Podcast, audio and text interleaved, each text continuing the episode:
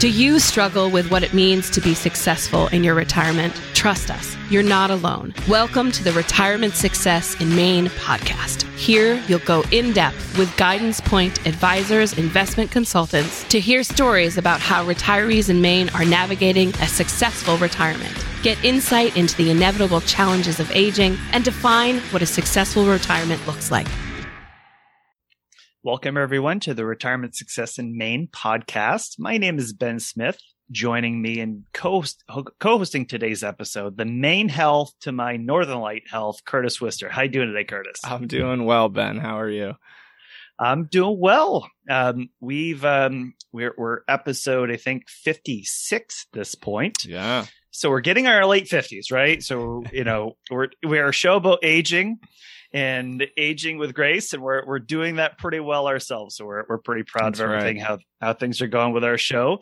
We one topic we wanted to touch on uh, that we've touched on here and there uh, within our podcast has been the the fear that we hear our clients have about cognitive decline. Mhm. That's something where, you know, again, I think we're all concerned about that, and especially as we age. And personally, uh, seeing my grandmother go through an extended, a rapid decline into dementia was extremely impactful on our family. And my grandfather lived another 10 plus years beyond my grandmother, living every day worrying that he was going to start uh, to experience his own rapid decline towards dementia. I think it's something almost everyone worries about as we age, Eh, but you know, maybe not only for ourselves, but for the our spouse or Mhm. a partner or some other connection too. So recently, our awesome connections at Vanguard, uh, Kelly Oren, Alexandra Crute, shared with us a new Vanguard white paper that came out. Yep. Uh, it, it's titled "The Risk of Cognitive Decline: Investors' Perception and Preparation." It really addresses a lot of questions that we hear daily from our clients, and now through you guys, our listeners of the show. I think there's some things in there that if my grandparents had thought about or known of, it really would have made some of this aging transition a lot easier. So we had to put in a request to the author of this paper, and voila, we have a guest. So today's guest is a senior investment strategist with the Vanguard Investment Strategy Group. The Investment Strategy Group's core responsibility is to conduct empirical research and analysis, delving beyond today's news to uncover and give context to macro and microeconomic trends and events that will shape the financial markets, the economy, and the industry at large. They share their perspective and insights in a variety of formats, from in-depth white papers to topical commentary. Um, our guest's current research interests include retirement income and the distribution phase of retirement, investment sentiment and behavior, financial advice, and global retirement systems. Before her current role in the center, she spent 13 years in marketing research in the financial services industry. She earned a Bachelor's of Arts in Sociology from the University of the Philippines, Los Baños, a Master's of Arts and PhD in Sociology and Dem- Demography from the Pennsylvania State University, and was a postdoctoral fellow at the Carolina Population Center. So at this time, please welcome Anna Madamba to the Retirement Success in Maine podcast. Anna, thank you so much for joining us today. Well, thanks for inviting me. I'm happy to be here. And uh, we want to always we start our show and we uh, obviously we we talked about the the topic today and cognitive decline as we age is something we want to dig in from your from your white paper. But we want to get to know you a little bit, um, just kind of warm up here. And one of the things we want to just hear about is a little bit of obviously we have your educational bio that we read, but um, can you just give us a little bit of the background of where you're from and your childhood experience? Sure. I mean, I grew up in the Philippines. It's a college town called Los Baños. Mhm. My parents were both affiliated with the state university. Now, the town also hosts um, international research organizations, so we had quite a sizable expat community as well. Oh, You could cool. literally stay in town and go from preschool to getting your PhD. Wow. So growing up, I had classmates in college who were the same classmates I had in preschool, grade school, and high school. that's incredible. That's amazing. Yeah. I know. now I also come from a very large family. I have um, I'm one of five siblings, but also have close to a hundred first cousins. Holy. We, we literally have different generations represented when you go from the oldest first cousin to the youngest. So um, growing up, family gatherings during the holidays was a logistical production. I I you mean, people people have to take turns going around the dinner table whose sole purpose was to hold the food because nobody else had space to eat there. Now, I refer to this network of relatives because it's still very active today. Um, we have a private uh, Facebook group composed of all the cousins. And um, we also have annual cousin gatherings in the Philippines. I mean, and unfortunately, we haven't had one in the past two years for obvious reasons. Mm. But anyway, I came to the U.S. to attend graduate school at Penn State and part of its international demography training program. My graduate program colleagues come from all over the world, literally. I mean, Africa, Asia, North America, Latin America, Europe. We were like a microcosm of the United Nations. And coincidentally, I mean, some of them actually did work for the UN. Hmm. Um, the diversity, I, I thought that the diversity in um, thought and cultures that I was exposed to in that program was a good supplement to my professional and intellectual growth. And I think that was by design, by the ones who um, designed the training program. So I received my PhD in sociology and demography, and I thought I was headed towards a job in policy. But you know that phrase about what happens when you're making plans. Right, that's right. um, I was recruited to join a financial services company as a researcher, and this determined the career trajectory that I am currently in. I stayed in financial services and um, continue to do the research, and obviously love it since I stayed this long. So you just teed up uh, my next question perfectly. So I want to ask, so what do you do currently in your professional life? So if you could just dive into that a little bit. Um, I know we kind of read a little bit off there, and then tell us yeah. kind of what do you love about your current role. So as you said, I was part. I'm. I am part of the investment strategy group at Vanguard, and uh, we produce research that informs the company's offerings, um, strategies, methodologies. In a way, we like to describe ourselves as an interdisciplinary think tank. So within this group are various research te- uh, teams. Um, some of them develop models that give recommendations for, say, uh, the optimal asset allocation in a portfolio or the best spending strategy in retirement. Mm-hmm. In other words, they establish how investors should be behaving in order to achieve their preferred outcomes. Gotcha. Now, we know though that when it comes to investing and finances, not all investors behave optimally. I lead the investor behavior group within ISG. We conduct research uh, which describes how investors are actually behaving and why. Hmm. The goal is to bridge the behavioral gap between what is and what should be in order to improve investor outcomes.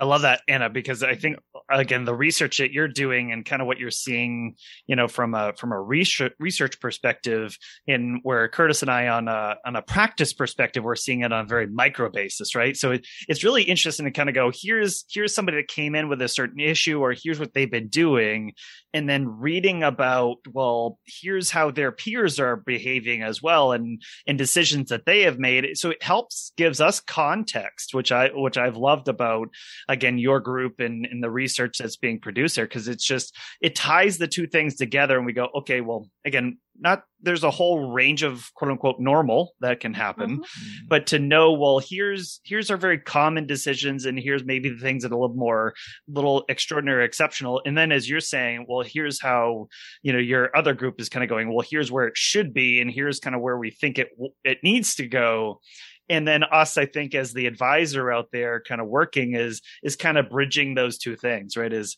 is helping exactly. people kind of put those things so again, I wanted to put from a listener perspective, well, where do we all fit in here together in terms of roles? And uh, so that's why we're really excited to talk to you today, uh, Anna, because I think that that's going to be a really fascinating conversation from from the research perspective to here's the anecdotal what you've read in in some of the the survey results, then what we we're seeing on a on a daily basis as well. Mm. But I do have to ask one bio question, and and this is something where I'm looking for a straw in a needle in a haystack here, and it probably isn't there. But do you have any connections to Maine? Unfortunately, I don't. Um, okay. My brother used to live in Boston, and we would go hmm. to Maine, uh, to Ogunquit for the day, but I don't think that counts. I, I know that, that counts. Yeah, that, you've been here. Yeah. You know, you've been here. I don't know. Well, yeah, I have been there. Yeah, but Right? but I've been meaning to invest some time to actually come visit and explore Maine, and Well, you I know, we're intend gonna, to do so in the near future. It's part of my bucket list. we'll give you we'll give you the punch list of the things Oh, you have you to go. do, the places you have to go, and the insider perspective on where to try things. We can absolutely help you out with I that. I would appreciate But that. but yes, you you have a connection to me, and also, well, you have a connection to Curtis and So I now. that's the is- best part is even if you didn't, now you have one. you have. So There you go. Yeah, Yeah. so Anna, I want to kind of rotate here and really get into the the topic today of of cognitive decline. So earlier in our uh, our podcast history on episode eight, uh, we talked about facing and fighting mental illness in retirement with Dr. Cliff Singer of Northern Light um, Acadia Hospital. So specifically in that show, we discussed kind of what's normal decline versus uh, you know severe forms of decline like dementia. So your study cites estimates that two of three adults will experience cognitive decline. So I guess I'll start with kind of a foundational question. So how is cognitive decline defined? And then kind of the follow up is what are typical experiences of kind of mild impairment versus more severe impairment like dementia? Well, thanks. I, I listened to that episode with Dr. Singer, and I Hmm. actually really enjoyed it. Thank now, you. who That's knew awesome. that statement about the um, amyloid plaque and how it's swept away when you sleep? Yeah. That was amazing. But Yeah. it's, it's also a good reminder because I'm a night owl, and you know, I need nice sleep. But but to your question on the definition of cognitive decline, I mean, I, I may need to get technical on you a bit. Um, That's okay. yeah. In the research I cited, the cognitive decline was defined based on answers to a cognitive ability test. And that some of the test items included exercises on immediate recall. I would give you a list of maybe five items. Can you uh, name it back in the same order or, you know, having them count backwards, those kinds of things. So in the test that they had, um, you could get a maximum of 27 points. So you have a possible score of 0 to 27. And within that range, they have thresholds wherein they define the lower end of the scores to be indicative of dementia. Somewhere in the middle would be cognitive impairment without dementia. And then at the top range of the um, range would be um, no cognitive impairment. So that would be how they would have defined um, cognitive decline, meaning that the two bottom categories in, in that study that I cited. Now, in general, mild cognitive impairment reflects some um, change in this cognitive ability, but for the most part, individuals are still able to do what we call your ADLs or activities of daily living. They say, like a shortcut, they say that the early manifestations are in the realms of money, medicine, driving, and technology. Um, not managing finances well, forgetting to take your medications, getting into traffic accidents. It's also harder to learn new things, such as new technology. And of course, you know, um, they may be susceptible um, to fraud at this stage as well. Sure. Now we know that the risk of dementia is actually declining, but it is still prevalent because there are more um, people living into o- older ages. Sure. Yeah. Okay. Now, in our research, we surveyed investors and provided a definition of cognitive decline borrowed from the Health and Retirement Survey, which is a national survey. And that definition included a lot of the um, symptoms that I had just um, enumerated or mentioned. And having provided them with that definition, um, we asked them what do they think is their chance that they are going to have cognitive decline based on that definition. And we call this their perceived risk of cognitive decline. So they give us a, a percentage chance or the probability that they think they're going to experience those kinds of symptoms. So your your paper was kind of around again the research on kind of defining it and then kind of surveying investors out there about uh, again their their perceived risk and the their behaviors towards that perceived risk. That's correct. That's Yeah. correct. So, and I want to ask a question. So you you've kind of brought up the this kind of this measurement tool, and it again, and experientially, cognitive decline is a tricky thing because it, it, you know, from either from people we know or clients is sometimes they, they there's the test and they know there's the test coming up, right? so they can sometimes rise to the occasion, right? And that, that, that, Mhm. that sometimes their mental faculties are assessed, and all of a sudden it's like, it, again, certain times dayers are, are better than others. Sometimes they know that, but also is maybe decline might not be a straight line either, right? Is it might plateau or so? But so I, I guess my question is, so in terms of the test, is it generally where you're seeing like, hey, um, somebody with no cognitive decline that you're generally moving down that ladder over time? That there's this test and there's again doesn't mean that you go all the way to like dementia impairment, but so is it? Is, can you just describe how?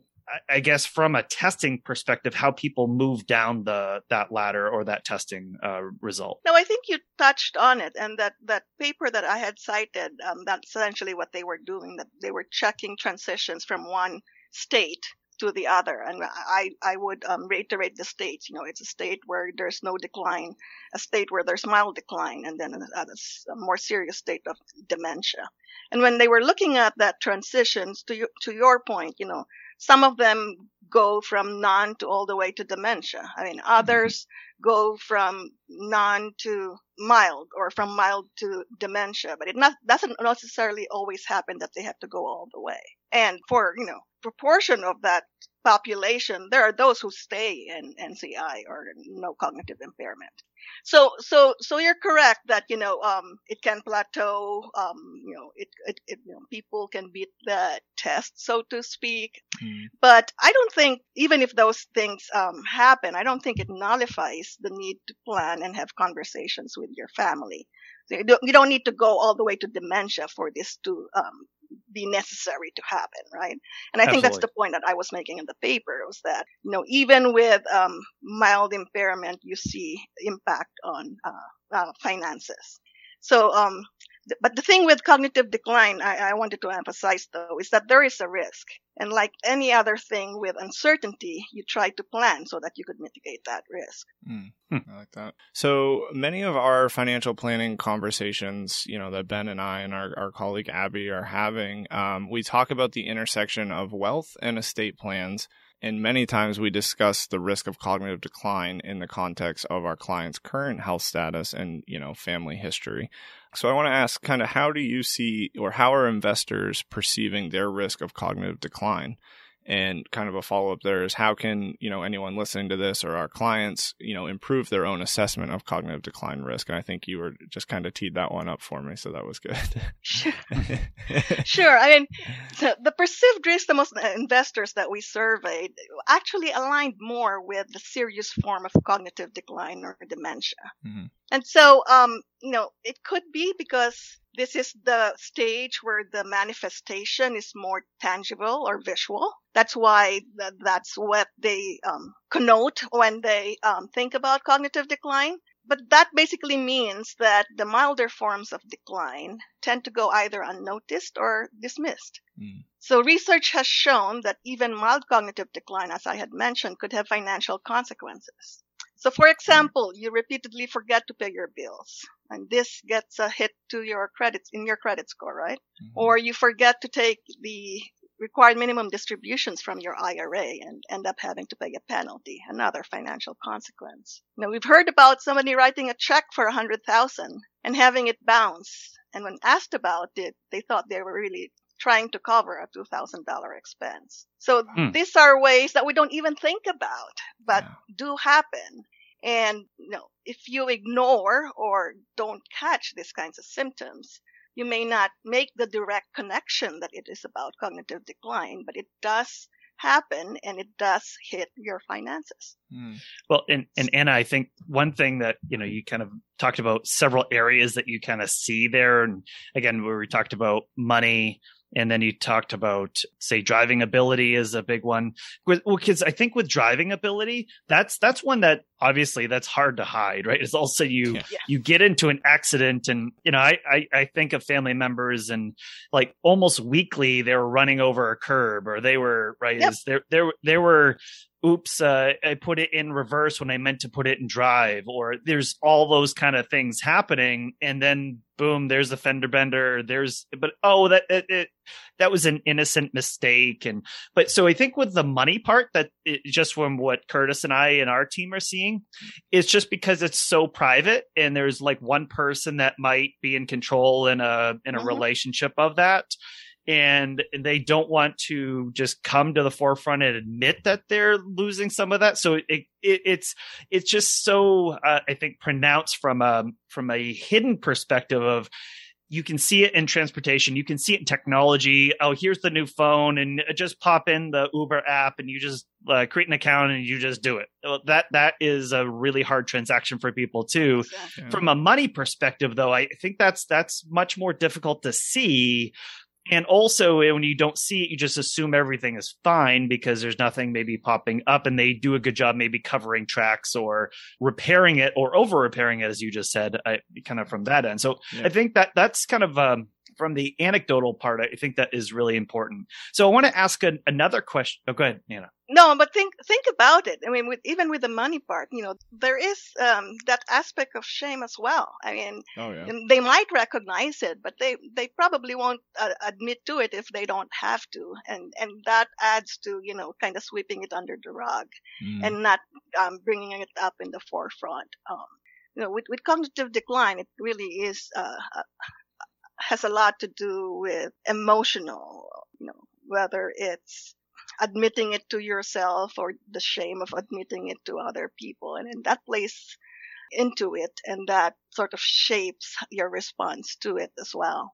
Well, and I think all those areas that you pointed out, anytime you start giving away um, some of your ability, it, it, it, starts chipping away at the concept of your independence, right? Is sure. every time I give something away, I'm now more dependent on somebody else to live the life I want and to be and to maintain a level of independence. And it feels like a it's a slippery slope because as soon as I give a little bit away, then maybe I'm giving it all away eventually and and that's a i think that's the feeling and that's the fear that we're seeing a lot. And so that's where i want to get to here in terms of this question of okay so your paper here about cognitive decline impact your finances that there's there's a conversation in there about hey when i am starting to lose my uh, financial ability right? I'm I, i'm having struggle here.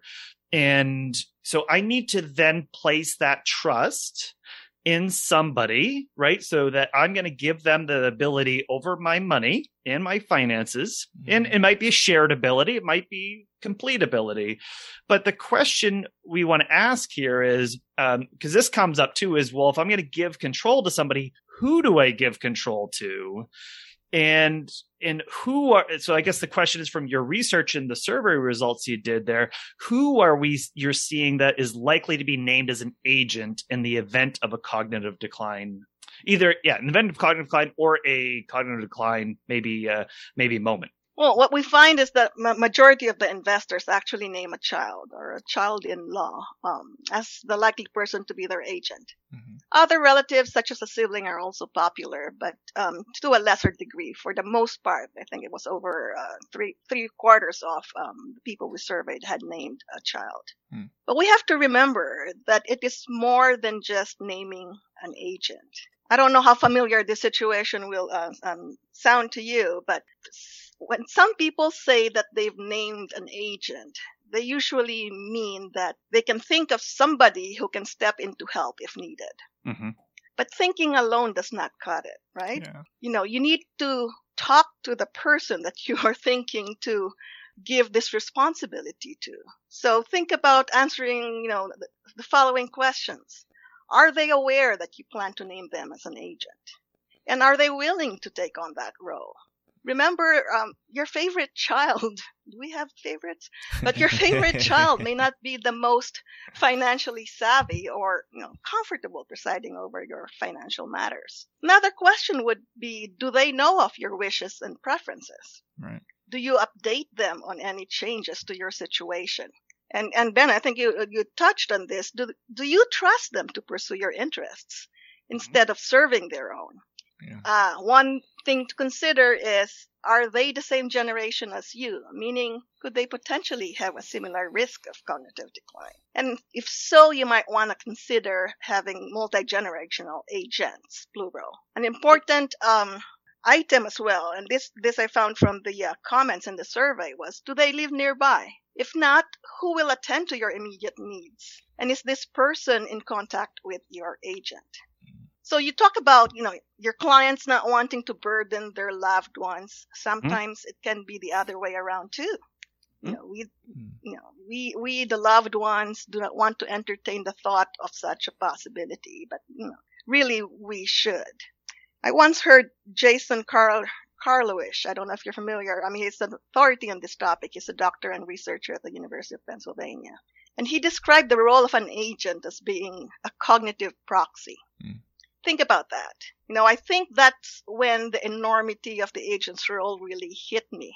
A cognitive proxy. You know, as an agent, you've got to know what the person with cognitive decline wants and how they would act when faced with a certain situation. So it's more than just being a stand in, meaning like a physical representative. Yeah. More importantly, you've got to consider that you may not have the liberty to ask them when they think what they think or what they want if they are already in the advanced stages of dementia. And and, so you I, need to be able. No, go ahead. Yeah, so I, w- I want to jump in because a, a couple things here is you know I think you mentioned this in your paper is it, it's it's one thing where again from our client perspective generally at retirement they come to us and you say all right do you have an estate plan no do you have financial power of attorney no do i have a medical directive no like or i do it's like 30 years ago and it was please let Johnny and Jenny and my two kids let them go to their aunt and uncle in case something happens to me. That that's generally the the, yeah. the level of estate plan that they went oh, through. Oh, yeah. They had the kids and that's what they see. But I, I wanna so one point there is even going to the attorney and saying, Hey, Johnny, my son here is the financial power of attorney for me. And I draft a legal document and they put it in the safe or they put it in the safe deposit box. They, they just store it away and they're done, right? That, that they're, they're done. And that's kind of what they check, did it, accomplished it.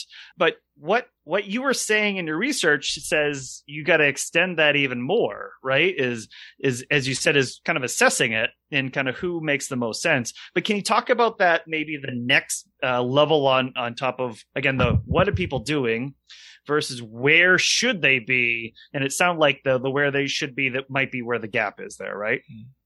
True true. So so you you mentioned you know the, the people who thought they were done. I mean, anecdotally with, with the survey, you know, when we started thinking about doing it, we were, we were concerned that it might be too sensitive a topic to, to handle, but, you know, felt strongly that this was an area that investors needed to be um, uh, aware of. And so, um, you know, after the survey, what was a pleasant surprise was the amount of people who had reached out and provided feedback thanking us for the survey. Now, when does that happen? Um, you know, you know, essentially what they were saying was recognizing that, you know, we identified areas, especially for those who thought they were done. Mm. You know, mm. check the boxes, right? But we identified areas that they either were not aware of or that they were aware of but were, you know, putting it in the back burner, not wanting to deal with it. Hmm. And so the survey was the nudge that they needed to actually, you know, bring it up in the surface and actually think about it. Awesome. So I want to ask the, the question then is, again, we talked about you, again, you talked about who, and generally that's going to the kids is kind of the the one that's the agent. We've um, we've actually gone to this topic um, a couple times, and it was led by Dr. Sara Geber in one of our episodes. Was this concept of solo aging? Right? Is that I don't have kids, so that's probably not on the table for me to go and reach out to the, that next generation to say, Hey, take care of me while I'm aging because I don't have that there. So I, I guess the question, so I, I guess what I want to bring up was what Sara Zeff Geber brought up was this whole concept that you said is this multi generational investment in your network, right? So it's it's friends, but not friends that are older than you and not friends that are the same age as you, because more likely you're going to have you're both going to be or you're those peers are being going to going through cognitive decline, maybe earlier or uh, later than you, or sure. or maybe you transition to them and then they go through it. So you got to have gaps in terms of your kind of your network. So investing in that, I so I want to bring that up there.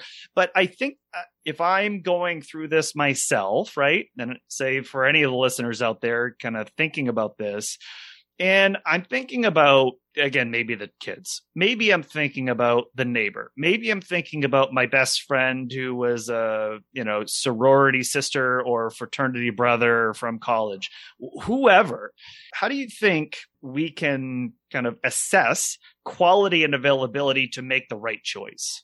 Well, you know, like, like you had said, um, a lot of solo agers, which by the way was a term I wasn't familiar with, and you know I, I totally love it. Hmm. um, but um, you know, a lot of the solo agers that we had um, in in the survey essentially were pointing towards family uh, as as possible agents. But to your point, I mean, they were mostly siblings of the same generation. Some had nieces, nephews, what have you. But you know, how how do how do they identify? I think I had a quote in the paper, uh, which which I loved but broke my heart. Essentially, you know, was that you know if we I what did she say? I don't even know whom to name, and how do I even start figuring out who to trust because mm-hmm. I don't know who would give the time necessary to to address the concerns that I would have. So I mean, I think it was like we had five percent or so of those who did not have um, children mm-hmm. who were in this category, and, and you know you could interpret five percent as minimal, but you know these are people who actually have no recourse to go, and what what do they do? Mm. We we see a lot of um, reliance on you know institutions uh, and trustees as well, financial institutions, financial advisors um, as well. But the important thing to do, which makes it more imperative, is um, for solo agers, was that you know you know this is a situation you'll be in. It will be harder to find people who will step in ad hoc when you do need it. Mm. Hence, it's more essential for you to start planning about addressing it. This reminded me of um, the example of the couple in Dr. Um, Geber's episode who got lucky that their next door neighbors yeah. mm-hmm. agreed yeah. to act as their agent. That's right. I have another example um, that was recent with my family. I have a 92 year old aunt who lived alone, very sharp, but had to be hospitalized. This is not a decline related hospitalization, yet um, the issues are the same. So there was discussion amongst the cousins about how to handle the situation. And by default, those who lived within close proximity of her home were had were relied upon to provide the support. Sure. Yeah. So upon leaving the hospital, one cousin took my aunt into her home while she recuperated. Another, who was a physical therapist, attended to her treatment. The rest of us cheered her on as we watched her progress in her physical therapy on video mm-hmm. across the globe. Yeah. and when she was well enough to go home, a third cousin was checking in on her on a regular basis. But a point I wanted to make was that in both cases, there were people who stepped up to provide the support. It is hard for solo agers to leave this up to chance or to luck. Mm-hmm. So the, the, point really, and the point of the paper is it's really best to plan. Mm, I like that a lot. So that was a really good conversation about the who, right? In terms of who's going to step in. So I want to rotate to a when scenario. So in our opinion, the when to transfer control over of our affairs is very difficult. So when do you think someone should transfer control over their affairs, and what kind of did your research find was the impact of a mistime transfer? Like what, uh, like what goes wrong if you, you mistime it there? Yeah, I mean, I agree that it's a very difficult um, question to answer. Right. It's difficult because it's really a very subjective decision. I mean, I have a friend um, whose father managed the household investments and finances, and he was really very meticulous about it very proud of it too, um, of the work that he's done. He, he's in his 80s. He's amassed significant wealth um, for both him and his wife. but has remained very frugal. I would I would think you see you know examples like this in your practice as well. So I mean frugal to the extent that their children keep trying to convince them to spend more on themselves, but but really to no avail. Mm. Mm-hmm. My friend prepares their taxes every year, so she's aware of their financial position. Now, a few years ago, he missed taking the RMDs from his IRA, and the penalty was hefty. Mm-hmm. So Hmm. this was the impetus that convinced him to enroll in an advisory service and start ceding control. Now, my friend, together with the advisor, is now involved in the oversight of their finances. But to answer the question, it's difficult. It's case by case basis. I mean, something will spark that realization that you need to cede control. Now, transferring control of your finances is difficult, obviously. We need to realize that to give up control of your finances means that you're exposing yourself to vulnerability and it requires your capacity to trust somebody else with it. Mm-hmm. Now, in our survey, we left that ideal timing to the investor to identify. Yeah. Now, most of them preferred to wait to transfer their financial control until after the onset of decline, but before experiencing full incapacity. However, timing the onset of full incapacity is really difficult. Right. Mm. Yes. Yeah. Yeah. Where do you have that crystal ball that, you know, tells you when it's going to happen, right? Exactly. And let's go six months prior to that. and That's when we'll start. Yeah. Now there, yeah, yeah. So planning can really help address that. We try to um, attach a value to the ability to control the transfer of one's the transfer of these assets at your preferred timing.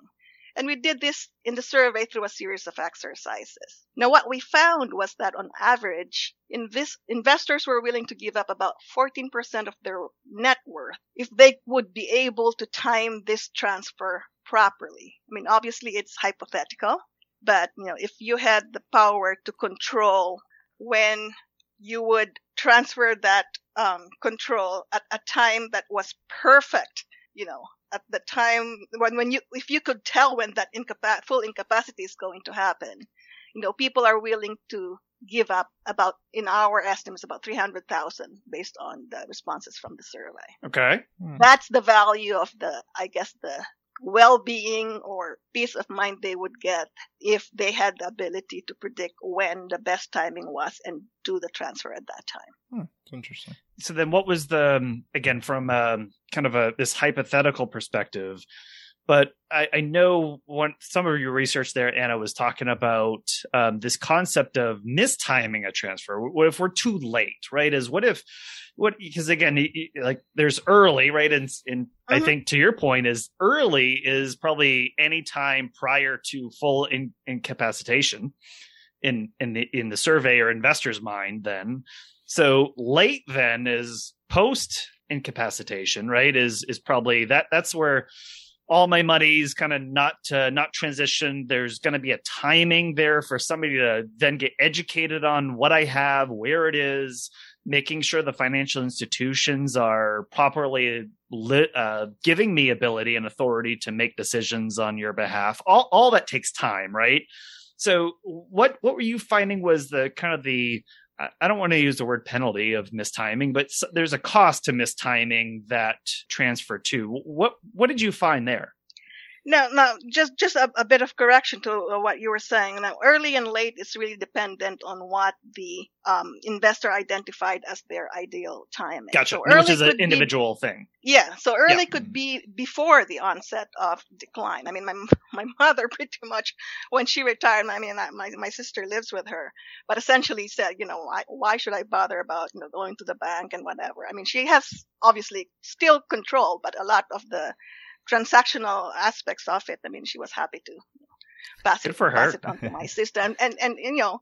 With, with early transfer, I mean, that essentially means that you either, you know, trust your agent hmm um and and you know and you and you don't really mind having somebody else do do that work for you now with late that becomes an issue because again you cannot you cannot really predict um you know when full incapacity happens Right. and so when we talk about the value of that mistimed transfer um, we, we estimated that based on that hypothetical situation So if you had, say, you know, $500,000 in wealth, and would you essentially choose to have that transfer at the time that you prefer or at the time later than you had preferred? And, you know, if they say at the time that they prefer, we ask them, how much more do you need to be compensated in order to accept a late transfer? And that delta in the value between what they were given and what they need to be compensated with essentially is the value that they attach to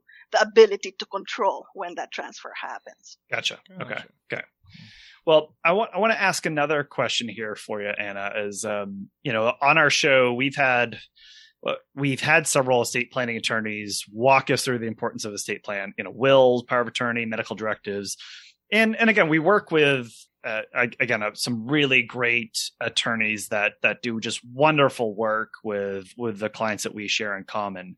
And and i know we talked about this a little bit about that research shows all right that the documents are generally in place that people generally have done that in retirement. They've really gone through that and that there is a need for it and they have kind of kind of approached and created those pieces. But as you said kind of putting them away and your research shows that task specific duties such as who is checking the mail, who's paying the bills, who's prearranging my care, and then the guidelines again specific guidelines for transferring control of finances right? So like all right when this and uh, the, this this is uh these are the timing things or this is this is what i want to transfer at these certain times those things are are really less common that that really have people have gone that far. So we want to ask about the pre-assigning of these task duties because you kind of use that example of your aunt right? Is hey mm-hmm. here's here's as she's kind of um, you know rehabbing that somebody's doing pt somebody's taking care of the checkbook somebody's kind of helping out and then you get the support team around. So if i'm if if maybe I'm your aunt at that point, maybe before kind of people had stepped up, how would I go about pre-assigning these tasks? And how how should how should I structure this so that again I have the documents, I have the ability to transition things legally, but again assigning it is different because there's also training involved with that too, right? Is I don't maybe I don't know um, how to log into your bank account, or I'm an investor, a DIYer, and this person's into options trading. We've had a client, a DIY DIYer that was into options trading. And, mm-hmm. And by the way, there's a cognitive test for options trading as well that can happen. And so now you're going to give this, like, here's my investment account and I'm options trading and I got things going on all over the place. It's not just I can say, Hey, Johnny, my kid is go ahead and uh, just start playing and learning options on the fly with my, my uh, retirement account. So how, how do you think folks should structure this over time? So, you know, I was just going to add to what you were saying. You know, the other thing you hear is that, know, why would I even have to do this task specific things at this time when you don't know that it's going to happen anyway? So right. what we find is that, um, for, for these things, checking them, assigning somebody to check the mail and pay the bills, or prearranging care, a lot of the people in the survey were actually reactionary when this happened, and it usually happens towards you know the latter part of the age range in their in their 80s or so. But if we could step back and think about it, you know, cognitive decline leads to um, loss of autonomy. So planning early is important so that you have that sense of control. So why wait to be reactionary if there are steps that you could do in order to have a say in you know all all of this this this task considerations right now um i have this story of a daughter i think i read some who who was an only child and i think this brings it to light um she was an only child and related that her mother had a terminal illness and had been sick for a really long time her father attended to her mother and was the primary caregiver. He was the planner and had her mother involved in evaluating the various care options for when the time comes that he cannot handle caring for her at home. So they ended up agreeing on a care option.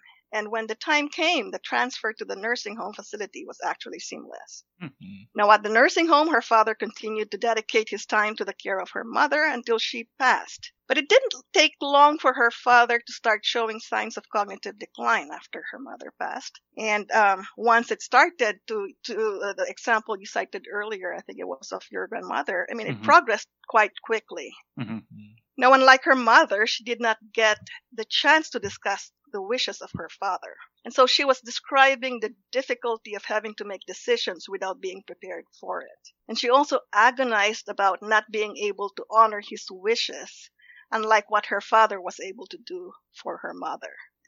And so that's, that, that, that struck me. So, you know, just having, I mean, it is reactionary, yes, but you know just having these conversations can help people move forward will helping them face up to the need to confront this issue rather than you know put their heads in the sand you know Mhm. we uh, you know we, we, we look we, we look at planning as the opportunity not only to express your preferences but the opportunity to revisit to discuss and to revise plans based on updated wishes and changed circumstances so you know that that is the essence of planning. There, there, uh, you might it might not happen, but it doesn't hurt to have the discussion and have your preferences and your wishes known to to help the agent who you know like that daughter would feel helpless not knowing what you would have wanted.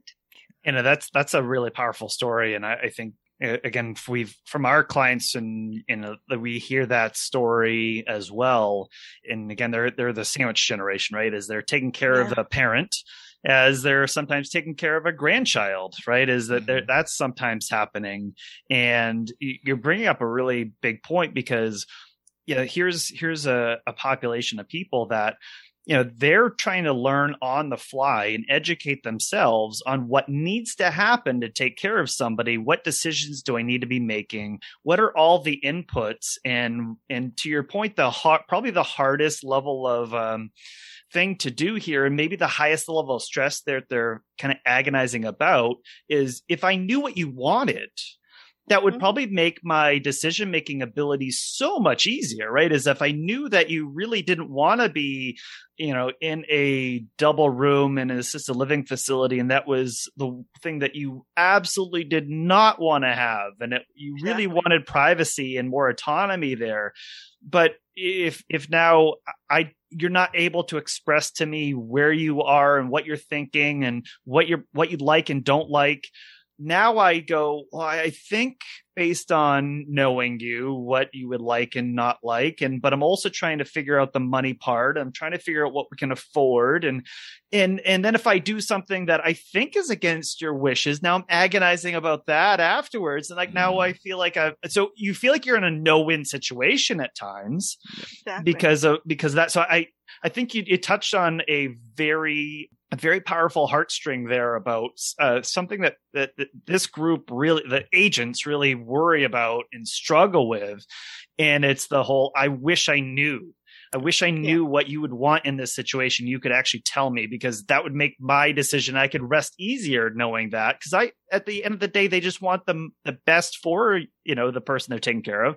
They love them. They want to they want to do right by them as as they did right by you. So I think that's that's a really important point that you you told there, and I thank you for for bringing up that story. Yeah, it's this concept of the cognitive proxy, right? And and Mhm. if you're going to be a cognitive proxy but not have access to, you know, how you think, you know, the the the person wishes or uh, the preferences for maybe uh, areas of care, it's it's hard to it's essentially putting yourself in their place but really not knowing how they would be addressing these kinds of issues if they could Mhm. and it's it's you know it's it's it's a heavy weight to be giving to agents and so i mean back to my point about you know naming agents would be good getting them involved would be better Mhm. talking to them about your preferences you know would Yeah. be um, uh, E- Even though better, it, better still But that, that's so uncomfortable, Anna, right? Is to go, hey, when I'm approaching a nursing home, this is the type of stuff that I want to see or how I envision this going. And this is why maybe I've established certain money or I have certain policies or, or whatever.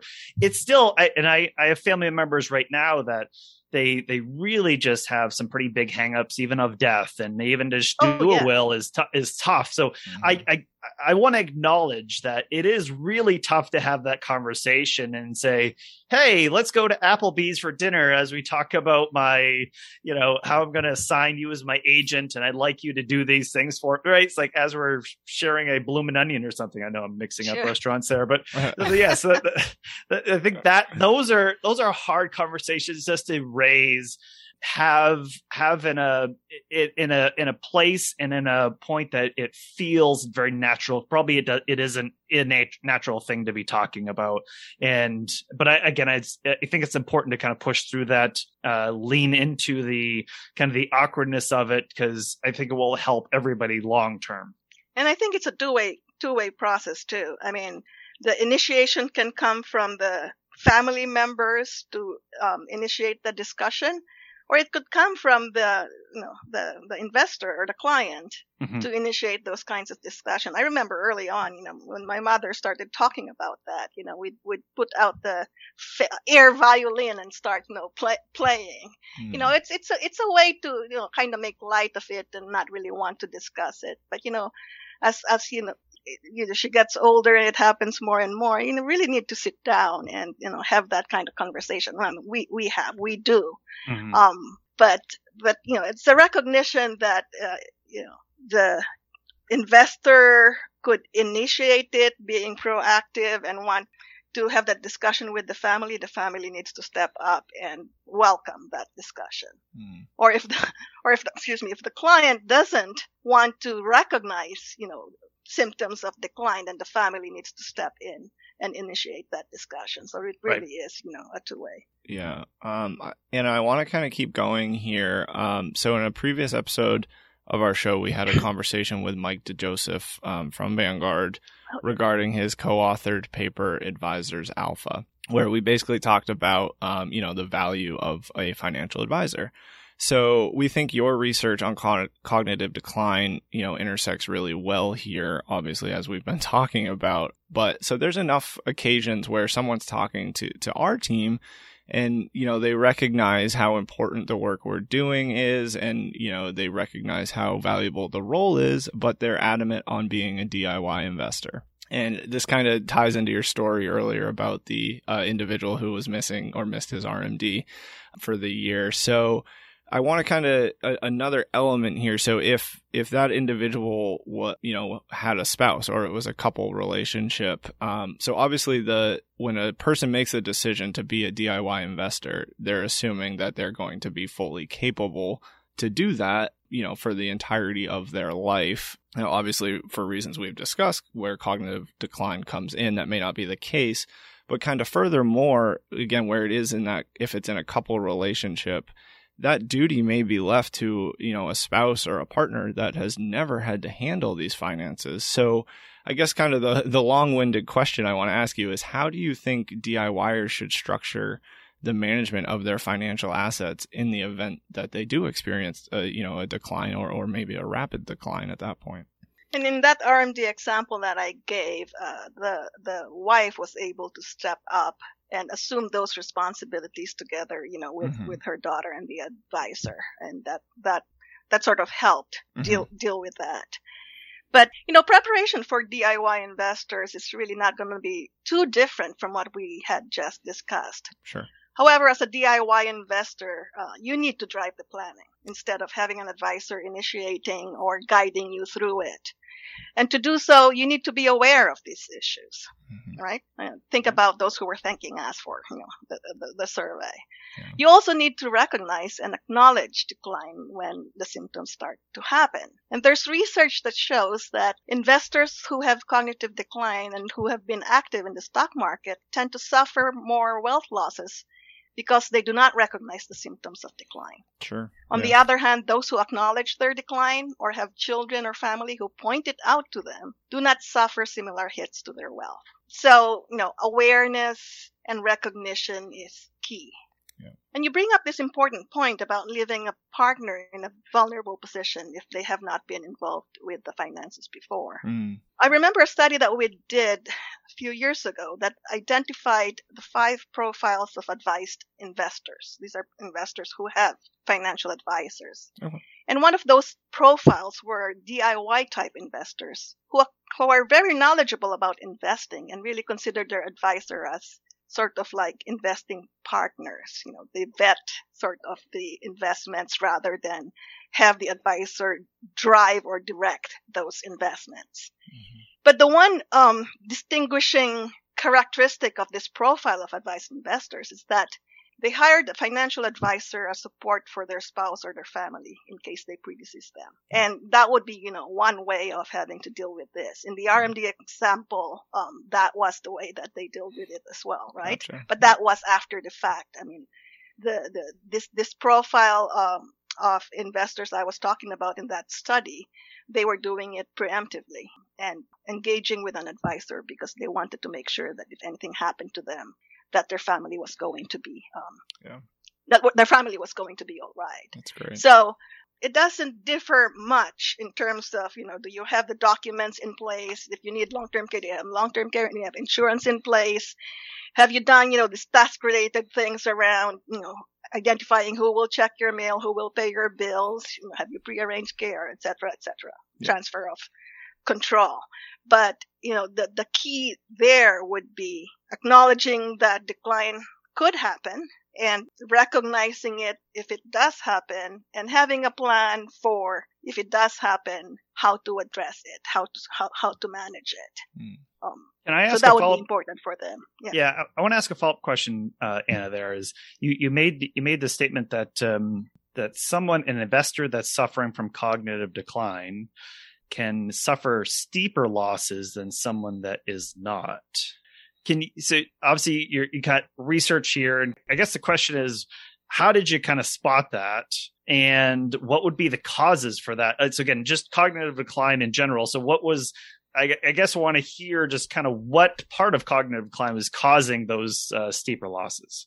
No i need i need to go back to the paper but in that in, in, in that paper essentially what what happened was they they had a, a sample of people i believe who were identified as having cognitive decline but they identified the people who sa- and they were looking at wealth Mm-hmm. as as the outcome, right?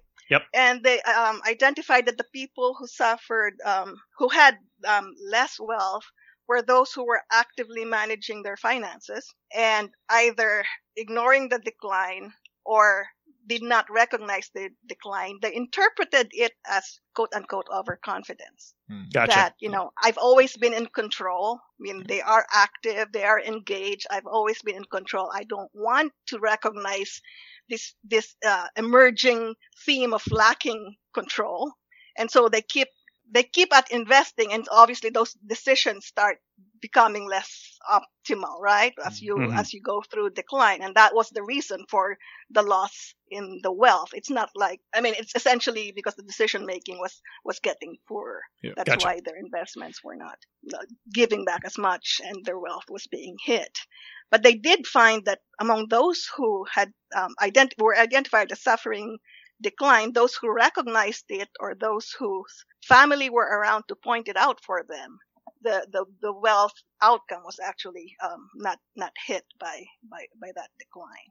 So their their conclusion was this importance of what they call agency, and so we're back to you know, identifying an agent. Yeah. If you had somebody who could point this out for you, and you know you acknowledge it and make the necessary plan around it, then the hits to your finances would not be as much. Yeah, I, I want to tell a quick story about that, Anna, because I think you Yeah. brought up a, a really kind of key point uh, during the financial crisis. So, 2007, 2009, um, I inherited a client at that point. Uh, someone had come from another advisor and come over, and the the the gentleman that was in charge of the the the wealth of the portfolio there. So he so he and his uh, spouse together were had their wealth, and he was making the shots. Well, again, to your point about cognitive decline, he kept on making more and more concentrated bets into uh, what he knew and what he knew in Maine. There's a lot of so the publicly traded stocks in Maine generally were financial services company. They were banks. Mm.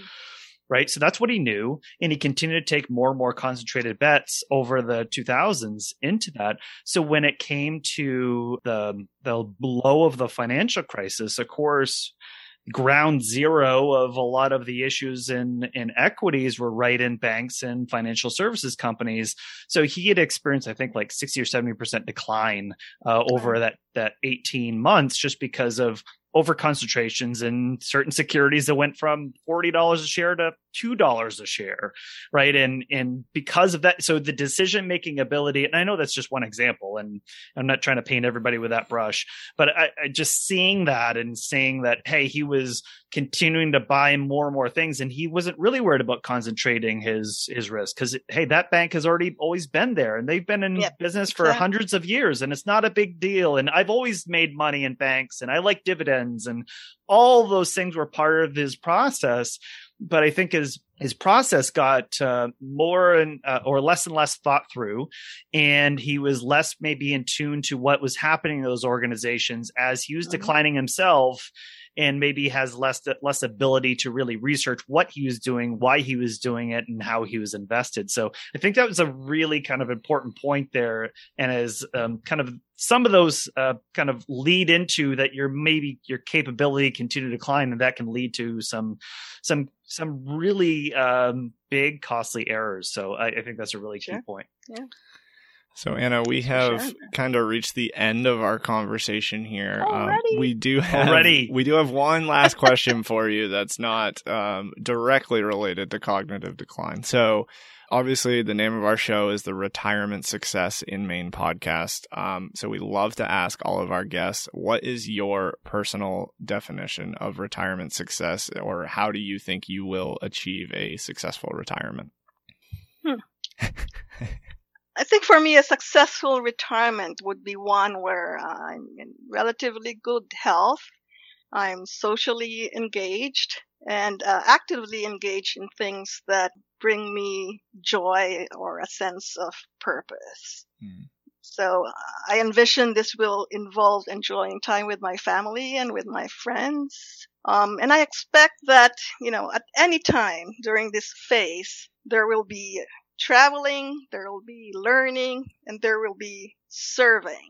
And, and, and you know, es- essentially that would be, you know, what would give meaning to Mhm. living this phase of my life, and that would be success for me. That's awesome. Well, Anna, thank you so much for coming on our show. It's such a privilege to have you and uh, to talk about your research.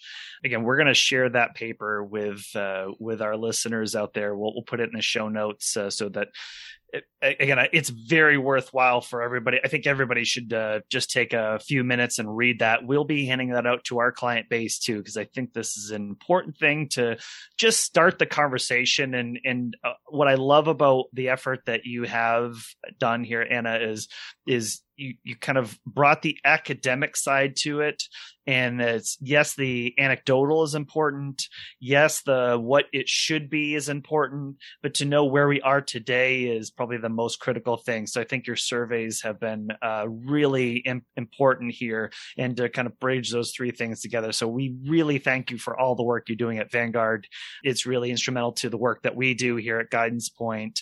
And appreciate you coming on our show today Well, thanks for having me. It was fun. Thanks a lot. Take care. Okay, episode 56 Cognitive Decline and the Impact on Your Finances with Anna Madamba. So, Yeah. really good to have Anna on.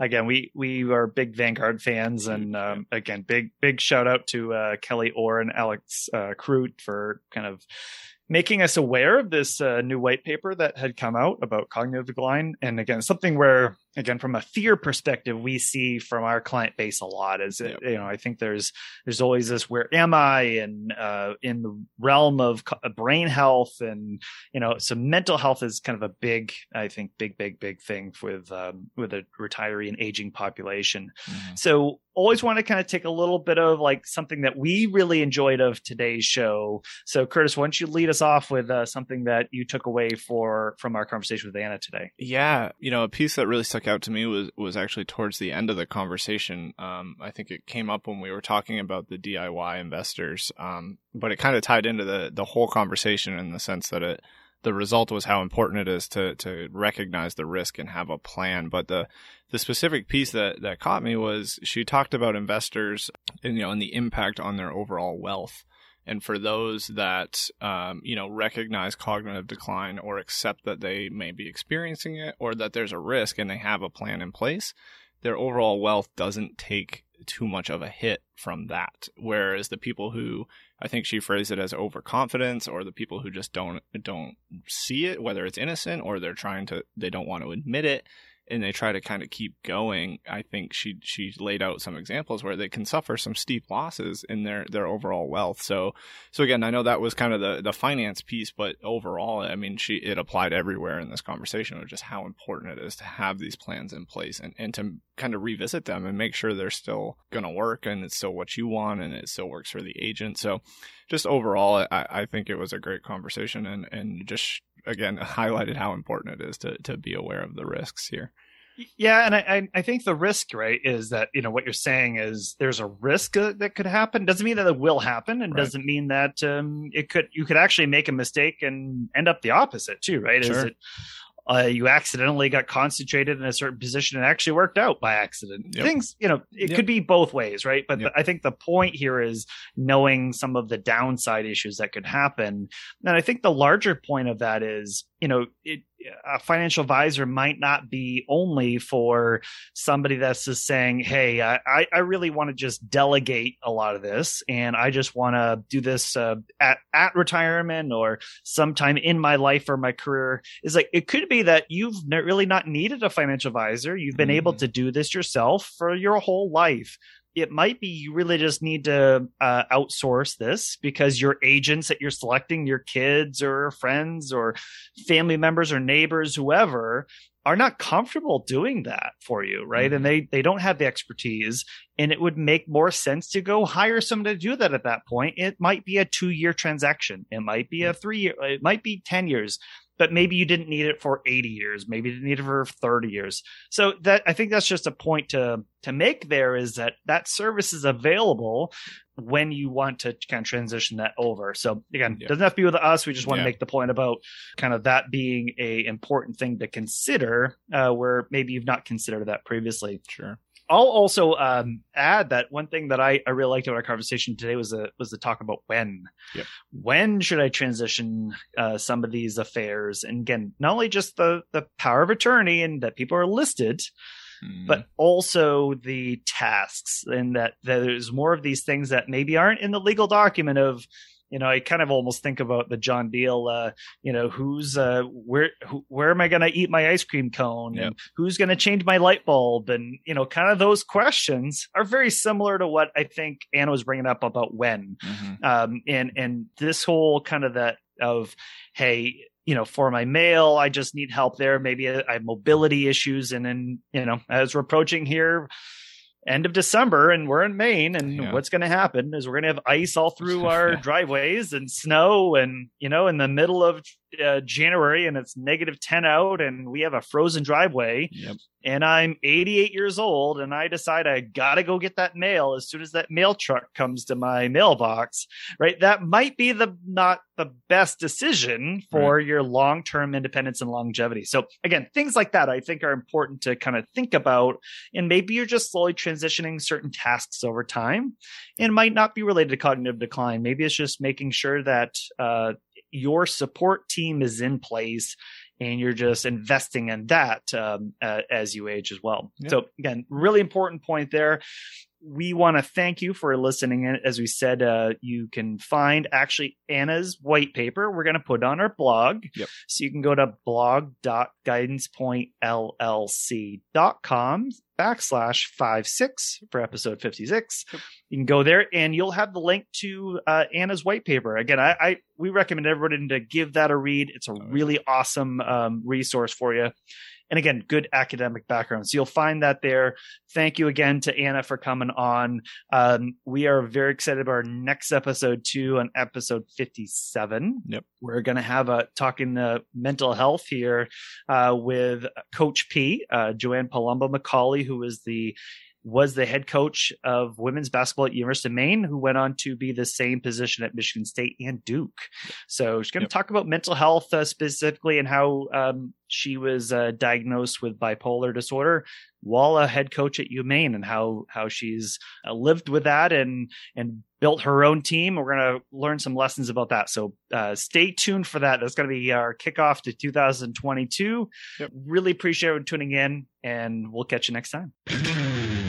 Ladies and gentlemen, you've just listened to an information filled episode of the Retirement Success in Maine podcast. While this show is about finding more ways to improve your retirement happiness, Guidance Point Advisors' mission is to help our clients create a fulfilling retirement. We do financial planning so that people can enjoy retirement and align their monetary resources to their goals. If you're wondering about your own personal success, we invite you to reach out to us to schedule a 45 minute listening session.